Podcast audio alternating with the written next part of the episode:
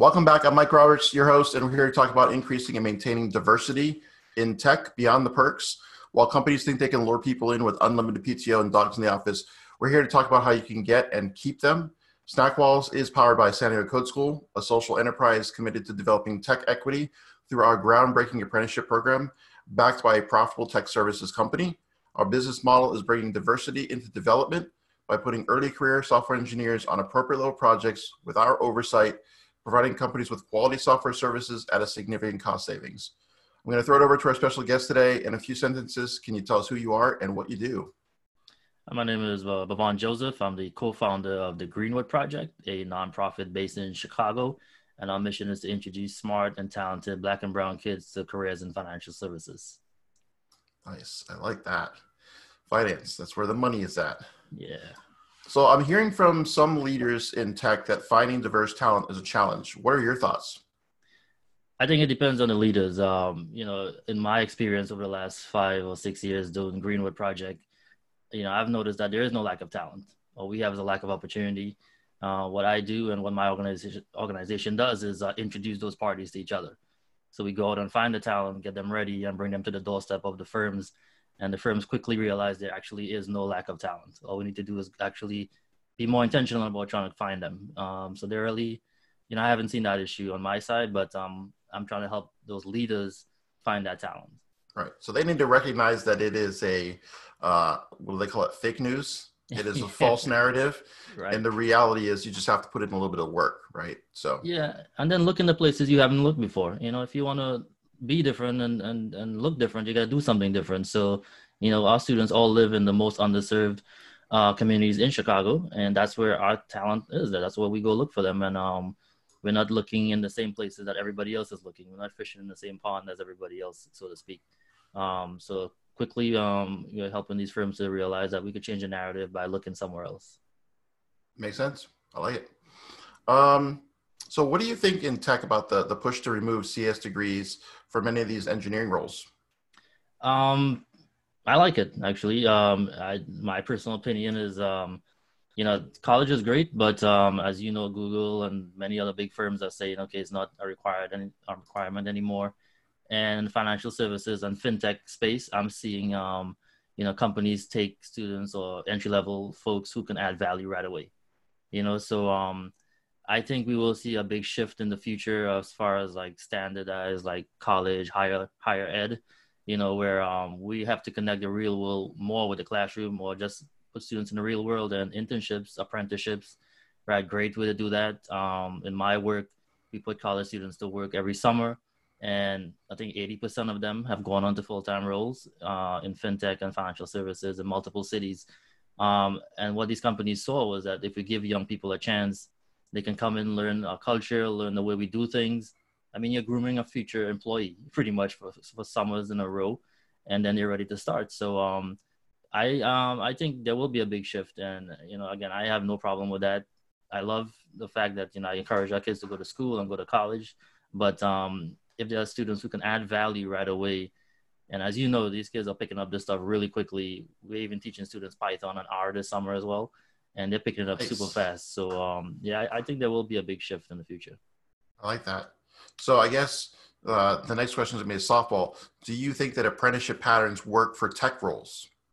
I think they do. Um, for example, during the summer, we have um, technology folks, professionals coming and work with our high school and college students, you know, and they actually take them to the offices as well. They actually learn to code along with their employees who are learning Python as well, you know. So I think it definitely serves as a great model. Um, it's needed.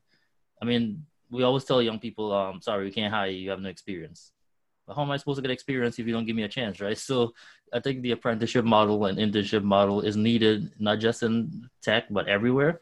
We got to give young people a chance. We got to empower them to actually come into the office or do it virtually in this new world. And um, with proper mentorship and training, they can get it done. They can uh, get up to speed really quickly. No, I agree. Uh, big advocate. So I love that that you're a fan as well. So. Yeah what advice would you share with companies that are looking to retain diverse staff? So it's one thing to get them in the door; it's another thing to keep them and keep them happy. Yeah, yeah, definitely. And you know that kind of goes to the point of there is, there really is no pipeline. You know, so in Chicago, for example, there's a saying that um, uh, black and brown folks only go from firm to firm, up and down LaSalle Street, which is like the equivalent to the Wall Street here. But um, they don't feel welcome. You know, so some of our students who've gone on to full time roles, entry level roles, reach out to me and say, "Hey, I'm at this predominantly white firm, and I, I I don't feel comfortable. I don't feel welcome. They're not celebrating, um, you know, like Black History Month. They're not doing anything about Black Lives Matter. You know, and uh, we have to like coach them through that. So, you know, firms have to you know, it's one thing to open the door, and a lot of them open the door this in this moment that the country is going through.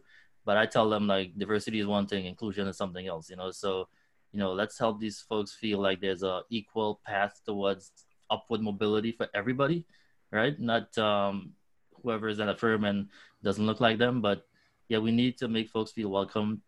Uh, employee resource groups, I think, is a big, big thing that needs to be like amplified. And right now I see and I've seen a lot of employee resource groups, their hands are tied. So limited budget, not much right. say.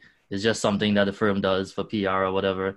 But they have to be empowered. They have to have a seat at the table at the diversity committee level and all that stuff. And you know, so I'm seeing a lot of that change right now, where folks I know different firms are reaching out and say, "Hey, we have a big budget now. We have like big sponsorship from the CEO and managing directors, and they're really getting to control the narrative and the conversation now." and right. employee resource groups are the first people I reach out to when I talk to firms. So I think, um, yeah, I mean that's going to be a big part of uh, how do you help folks uh, stay. And a lot, of, a lot of organizations don't empower those employee resource groups to partner with organizations like Greenwood, right? So they'll partner with the big name Red Cross and all these folks, which is easy, write a check, we're done, yep. right? There's no work. But with us is you got to roll up your sleeves, you got to show up, you got to mentor kids, you got to train them, you got to do everything. You got to actually go into the neighborhoods that we work in you know, and so I'm seeing more firms saying, okay, let's go to Englewood, let's go to the south side, the west side with Greenwood, you know, for the first time ever. You know, it's impossible. It used to be impossible to get folks from downtown to the south side. Now it's pretty easy. They're actually asking us like to that. go along. Yeah. I like that. Well, and it's it, because again, you're identifying the value, right? That this is untapped talent that they're missing these opportunities. And so once it starts making business sense, then yeah. I think it's like you've greased the skids and now it's just about following through. But yeah. back to the beginning part, I definitely see the value in that having those employee resources group, groups and having the ability to have a support infrastructure inside your organization so that it's not just a lot of this yeah. and it's like some some real mechanisms to sustain when you've worked so hard to bring them into the organization yeah, when we partner with a with a company, and a lot of companies reach out to us, and we don't partner with everybody, and we tell them, listen, if if you open the door for a young person from Greenwood, once they get in there, you got to put your arms around them. Like that's just the way we function. Because keep in mind, the students we're going after, they're not starting from the same place as their white counterparts in different cities, right? So we got to make up that difference. That's what Greenwood does. But once they get into the firm, the employee resource group, black and brown, Hispanic, whatever it is, they gotta they gotta just wrap their arms around them and make them feel welcome. They have to have somebody at that firm they feel they can go to, you know, to ask a question that they might not feel comfortable asking somebody else. So um, yeah, the inclusion part is gonna start with this includes pipeline because they got new talent coming in, and for them to stay and grow, they gotta be they gotta feel welcome and included. You know. Absolutely. So can you give me who's somebody like yourself that you'd like to acknowledge as a leader somebody that might be a guest on a podcast like this this is a time for you to you know give a shout out to somebody that you're impressed by. Yeah, definitely. So um, one gentleman that's recently like you know found out about Greenwood and like wants to get really involved with Mr. John Rogers. You know, so um, yeah. Ariel Investments here, and you might know him. His co-CEO is Mellody Hobson. Right, they they sit on multiple boards like Starbucks, Nike, New York Times, McDonald's. So he um he has actually some family ties to Greenwood in Tulsa, Oklahoma, the original Black Wall Street, what Greenwood is named after. And uh, yeah, he found out about us recently. He's just been like somebody that I admired for a long time for his being a champion for diversity and being very intentional. You know, so he's uh sits on many boards, but when he walks into these boardrooms and he looks around and he doesn't see many people look like him, like he actually says something about it. There you go. Yes, and he you makes speak them, up. yeah, you got to speak up. And he says, "Don't be afraid to speak up." He just did a virtual career talk last week with our students, and that was his message. He's like, "It's one thing to get into these firms and get the door open for you, but keep it open. Right. So yeah. Greenwood, we tell our students you gotta lift as you climb. He's a perfect example of that. Now he's gonna get more involved with us and then open some doors for Greenwood as well too. So he's somebody that um, I personally admire and I'm really kind of follow a lot. Um, he's a good, huge champion for this stuff, and he's been doing it for so long, and he's um, made himself really accessible to us. Um, and one other person who's a personal friend of mine, Rendell Solomon, he does uh, he has a nonprofit called uh, One Stock One Future, where his goal is to create one million um, investors, uh, particularly African American students. You know, and he's here in Chicago. Um, you know, great friend of mine, and we work a lot together. He's in the private equity space, but he's also trying to just um, change the narrative. You know. Yeah, yeah, investing in uh, solid businesses not not sneakers, right? right sneakers right. they go up in value, but like let's invest yeah. in things that are going to grow like substantially and add wealth to yeah. you know our families. So invest in what you own as well. Yeah. Yeah. There you go. Um, great. So where can we find out more information about Greenwood? This is a great time to promote anything you guys got going on. Yeah, yeah, definitely. So uh, greenwoodproject.org is our website. Everything about all our programming is there we're growing really quickly. We went from five students in 2016. We got 71 this summer, looking Ooh. at 150 next year. Multiple Man. cities as well.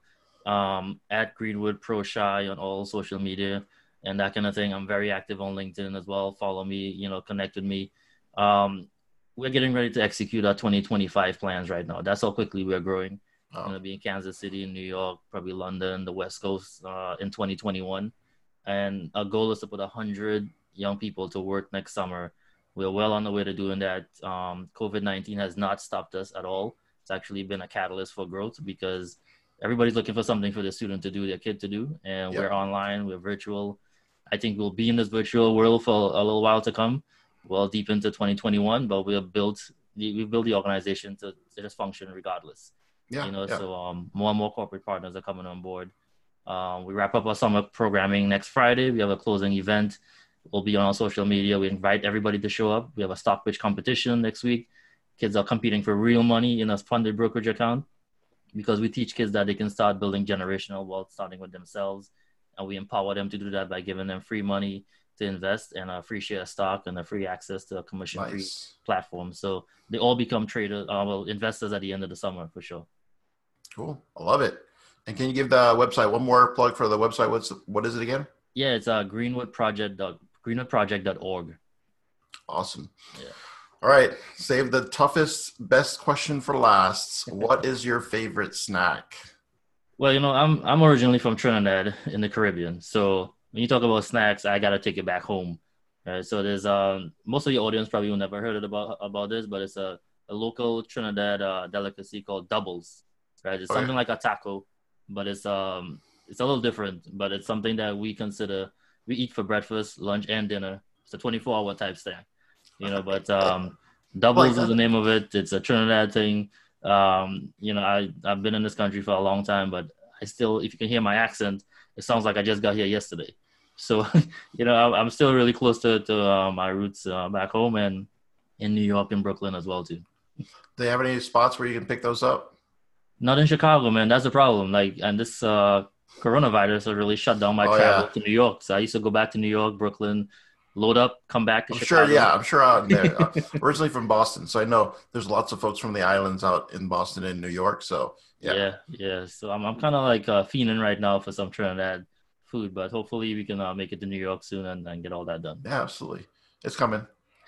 this we're gonna beat this Rona thing, and then it's gonna be game on because it's really the only thing that's holding down the economy, right? It's just the health everything else just just be back to normal as soon as we can get this you know global pandemic under control so. yeah and you know that's really evident in the fact that so many firms are like committing to us for the next five years yeah right? so yeah. my conversation with companies right now is not let's partner for one summer it's let's partner for five years and they're all signing up like crazy like we've recruited about 25 or 30 new firms in just the last month alone that's awesome and we'll probably have another like 20 or 30 come on board before the end of the year you know so wow. they're not again to your point stuff is everything is okay. We got we just can't move around. Right, the economy can like function as normal, but uh, companies are ready to go and the economy is raring to go. And um, yeah, they're opening up their doors for the young for our young people, 2021 and beyond. You know, I love it. This is the future. This is the future of work. We're remote, and we have people that are traditionally underrepresented coming in and making a big change in these areas, which is I think phenomenal. So, yeah, thanks, thanks again for coming on the show. I appreciate it. Um, this has been awesome. Thanks a lot for having me. I appreciate it. Yeah. The San Diego Code School is a proud sponsor of the Snack Walls podcast. The San Diego Code School is leading companies to tech equity. The Tech Enabled Apprenticeship Program is a venture whose heart is to do a lot of social good and do good work. You can help San Diego Code School secure funding for change by hiring developers, bringing a team in to relieve your backlog, or becoming a program sponsor. You can visit us on the web for more information at http colon forward slash forward slash sdcs.io.